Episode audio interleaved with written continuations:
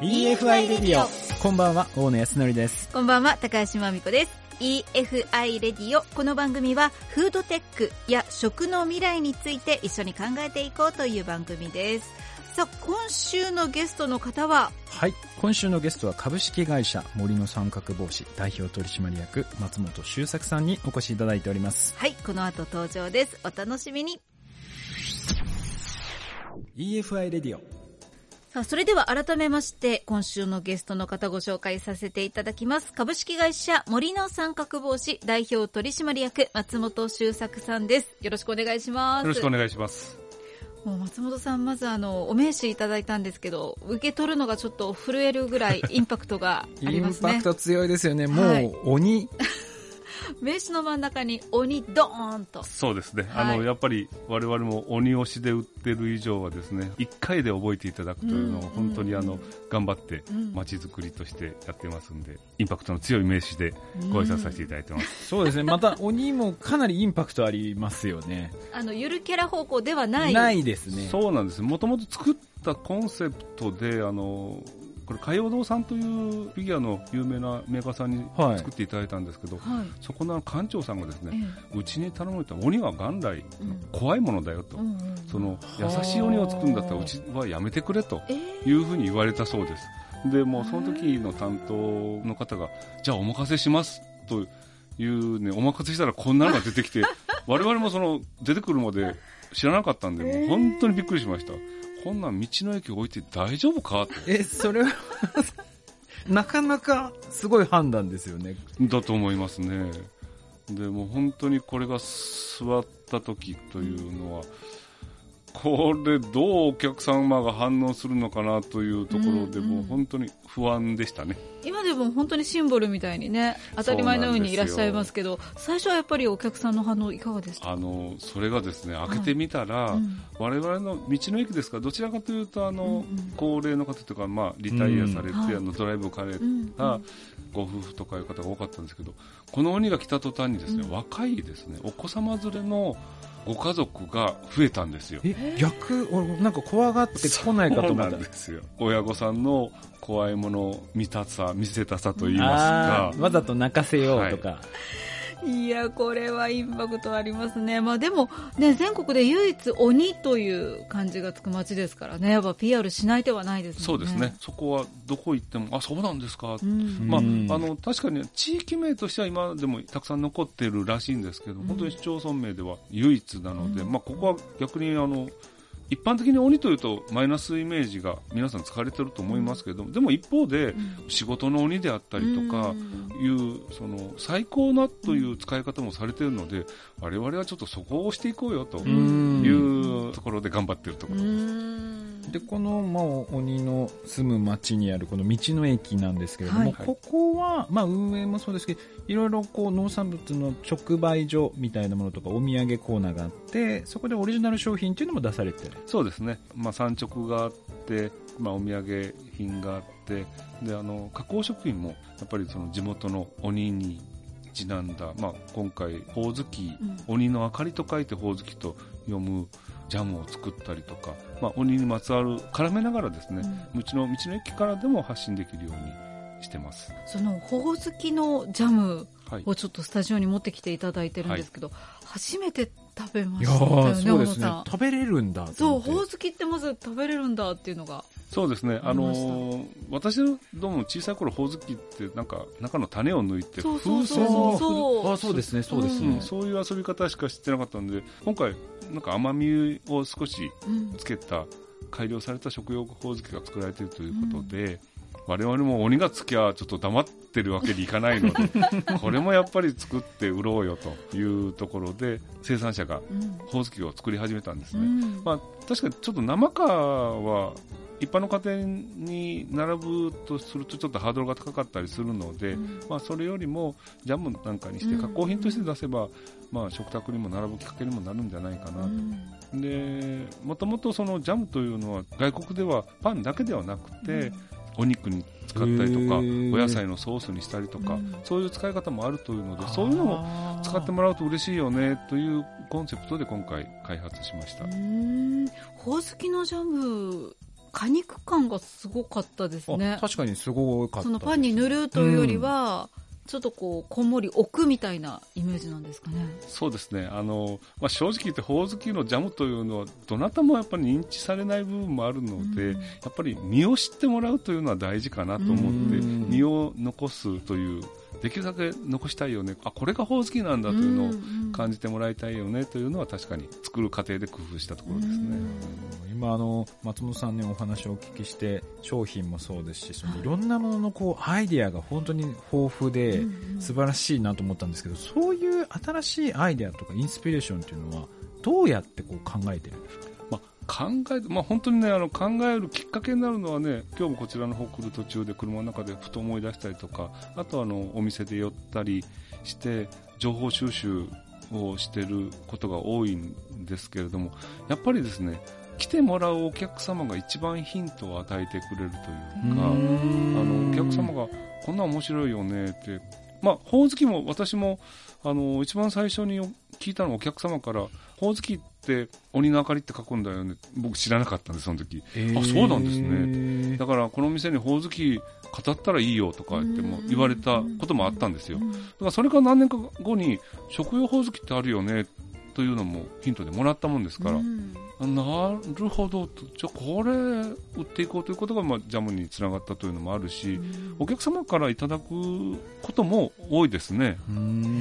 そのお客様から声をこう聞くっていうのはアンケートかなんかですか？それともお声がけをして売り場でやっぱりあのコミュニケーションを取らせていただいてるのであのなかなかでも代表取締役の方がこう直接現場に出てお客様と接するとかレジをやってるとかあんまり聞いたことがない。まあ、まあそうやってこう日々ね情報収集されながらいろいろこう事業に展開されていると思うんですけどやっぱりあのこう道の駅の運営ということでいくとやっぱりコロナっていうところが非常に一つの大きな転換点になったんじゃないかなと思うんですけれども実際そのコロナでこう危機が来た時にそのあたりはどう乗り越えていかれたんですか？そうですね。コロナ以前から我々が強みとしている産直直売所というのは後継者不足という悩みがあってですね売り上げもまあ下がり気味もしくは横ばいの状態だったんですね。なので今回コロナが来ることによってそのダブルパンチを受けたそうかもうそもそも後継者がいなくて商品が提供してくれる人がいなくなってしまった上にお客さんも来なくなっちゃった、はい、もう本当にあの深刻なもういろんなその今までやってきたものとは違う舵を切らなければならないということになったので本当にまあコロナは我々だけではないんでしょうけれども本当これどうしたらいいんだろうというのはありましたね。うん、そのまあかなり大きなもう要は商品開発の部分商品を提供してくれるところでさらにお客さんこの2つで大きな課題が出てきたんですけどここをどう乗り越えられていったんですか？一番は我々としては道の駅なのでやっぱりお客様が来てもらうという仕組みを作るのがコンセプトだと思ってたんですけれども、そこもやっぱり否定せざるを得ない逆に言うと一度来ていたお客様にまた買っていただく仕組みつまりその通信販売とかいうのを私あんまり強くやってなかったんですね今までは。でもこういう状態になればお客様が来てもらえなくなる可能性も出てくるので、そこにやっぱり展開していかなければならないのかなというのがちょっと大きな私の判断でしたね。まあ、そうですね。道の駅って普通はそこの場所に来てもらうということが一番メインだけれども、はい、デジタルの方にちょっと舵を切り始めたと。はい。まあ、もちろんきっかけは来ていただいてよかったね、美味しかったねという商品であることは間違いないので、まあ、そこも本当本来のその道の駅の趣旨を外しているわけではないとも思ってるんですね。だけど、まあ、そんなに何回も来られないお客様に今まではお客様が来てもらうからといってあぐらをかいていた部分もあったのでそうではなくてやっぱりよかったらまた他の方法も来ていただかなくても商品買える方法ありますからぜひそれでお買い求めくださいというふうなやり方をしなければならなくなったというところですね。じゃあまあお客さんが来なくなってきたところはそういうデジタル化のところにこう新しく販路を広げていくっていう形でまあ乗り越えていったと。あともう一つはその生産者の問題が結構大きいのかなと思うんですけど、このあたりはどう乗り越えられていったんですか？そうですね。これはまだ乗り越えてということで今、うん、あのまさに今どうするか、あののところだと思います。これ、まあ、正直あの我々だけで解決できるものではないんですけれどもとにかく今回あのコロナになって生産者もあの出荷をちょっと家族からもちょっと人がたくさんいるところはあまり行かない方がいいよと、まあ、これの出荷者多いもんですから、止められて出荷がなかった農家さん、まあ、うちはそういう小さな農家さんがたくさんいるんですね。そういう方のもう一度出させてもらうためには、やっぱり売り上げを上げていく、売れるよと、売れる仕組みを再度構築して、あの、いうのをこの通販、今まで来てもらったお客様だけしか売れなかったけれども、通販を通じてですね、売り上げを作ることによって、やっぱ、あ、出せば売れるんだと。いうことを理解してもらったら、口コミでね、ちょっとでもいいから出してもいいんだよというのが少しずつ大きくなればいいなという感じで思ってます。なるほど。まあ、この売り上げを上げられるようなちゃんと仕組みを作って、まあ、生産者の人に戻ってきてもらうサベの、ね、まあ、土壌を整えていくと。まあ、そこでこう課題をクリアしていくと。まあ、そういうところで2つでね、こう課題を解決していく今回この道の駅なんですけれども、今後の展開としてはどのようなことを目指していこうとお考えですか？そうですね。今回我々本当このコロナ禍でやっぱお客様が来られなかったのもあって、まあ、商品開発はかなり力を入れさせてもらってこのほおずきジャムもできたりしたんですね。まあ、通販の世界も強くあるので、まあ、これからあの農家さんが出すものも含めて実はあの記憶帳はですねあまり今までは知られてなかったんですけども綺麗な水と空気の中で、養豚も盛んにされて、紀北豚、紀北ポークというのもですね、あるんですよ。なので、まあ、できればね、今度夏休み、今ちょっと準備中なんですけど、今年の夏休みあたりには、ちょっと記憶ポークフェアをしようかな、道の駅で、で、レストランで、通常使っているお肉ではなくて、その期間中だけはもう全部を記憶ポークにして、販売するとか、そういうあの、紀北ならではの商材をもう一度その、道の駅のイベントに絡めて展開して、まあもちろんお客様も戻ってもらわなければならないし、お客様来ていただくのが一番ですから、うん、そういうイベントのあり方をしていきたいなと考えています。うん、まあそれもあの、ふるさと納税も含めて記憶豚も登録させてもらってますので、そこにつながっていければいいかなと思ってます。うんと個人的にはあの卵かけ醤油もちょっと食べてほしい。はい、えー、食べたことない。めっちゃ美味しいですよね。はい、ありがとうございます。それも現地でも買えますし、はい、この楽天ショップでも買える、ということですね。はい。楽天ショップ、今見てるんですけど、いろいろ売ってますね。清丸貯金箱なんか売ってますよ。そうなんです あとお野菜なんかもセットでね、季節のお野菜もはい、そうですね。特に今から6月になると春と夏のあの、両方がもう出てくる、今、本当にあの野菜がふんだんにあるので、まあ、特にあの夏野菜に切れ替わった時なんかね夏野菜って夏バテ防止にも言われてますからね、今、本当お野菜おすすめですね。いやこれからでももう人でも戻ってきたし、ね、この夏ちょっと楽しみですね。はい。はいということで、えー、最後にですねちょっとこう松本さんからですねリスナーの皆さんに改めて紀北の森の三角帽子の魅力をお伝えいただければと。はい。えー、とまあ、うちの道の駅はもうご存知の通り、入り口であの、鬼大丸が、でーんと皆さんをお迎えしております。もう決してね、怖い鬼というんではなくてね、うん、皆さんのね、温かい眼差しでお迎えできると思います。うん、コロナでなかなかあの、皆さん出てくるきっかけもなかったのかなと思っておりますが、我々もあのいろんなイベントをもう一回再構築しながら皆さんが喜んでいただける道の駅としてですね、お待ちしておりますので、ぜひご家族、えー、お友達とお越しください。はい。ということで、今週は株式会社森の三角帽子代表取締役松本修作さんお迎えしました。ありがとうございました。ありがとうございました。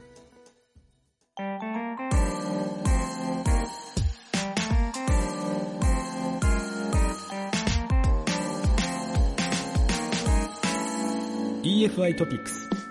さあ、ここからは EFI トピックスのコーナーです。今週は大野さん、どんな話題でしょうか？はい、はい、今週はですね、うん、ロボットレストランがですね、アメリカにできました。うん、で、ロボットレストラン？ね、なんかちょっとイメージ湧かないと思うんですけれども、はい。サラダチェーンのですね、スイートグリーンっていう会社がですね、展開している、今、サラダを自動で作ってくれるレストラン。作るのもロボット？そうなんです。一切店員がいないんです。ちょっと今、画面をお見せしますけれども。本当だ、人がいない。人がいないんですよ。人がいない。で調理もその機械が全部自動的にやってくれるので、はい、人はもう在庫を補充するだけっていうものが今できてきて結構流行ってるんですよ。ただそれと同時に結構批判も浴びていて、はい、要はアルバイトいらないんですよ。確かに。全部電子マネーで支払うし、レジももう無人化してるので、うんうんもう運営してる人っていうのはほとんどいないので、雇用を奪うんじゃないかみたいなので、まあ、現地でもね、結構今問題になってるんですけど、まあ、これがあの必ずしも日本で多分導入されるかというと日本だとコンビニがねいっぱいあるのでちょっと海外とは違うんですけれども海外ではこういうロボットだとか自動化して無人化するっていう店舗が今増え続けてるというニュースでございます。まあでもこれ増えてくるんじゃないかなという気がしますねこれから。こういう流れはちょっとこう避けられない部分もあるかもしれないですね。でもちょっとなんか面白そうなんで使ってみたいです、ね、使ってみたいと注文してみたい、うん、注文も自分でパソコンでしてそしたらこうサラダにして出てくるあそうです。いろいろ組み合わせしてできるっていう。のでちょっと楽しそう。でも日本はねこういうのプラスあとは日本だと独特にこう自動販売機が結構普及してきてるので、なんか海外とはちょっと違う進化の仕方はするのでひょっとしたら日本の場合は自販機ビジネスというものがちょっとまたさらに変わってくるかもしれないですね。最近いろんなもの売られてますね、ね、コロナとかでやっぱり冷凍の商品とかを提供するものが出たので、食べ物結構出てくるじゃないですか。うん、まだ生鮮系がそんなに多分日本にはないので、生鮮系が来たりすると、またその流通の仕方っていうのも大きく変わるんじゃないかなと思います。うことで、これからちょっと注目楽しみです。今週の EFI トピックスのコーナーでした。EFI レディオ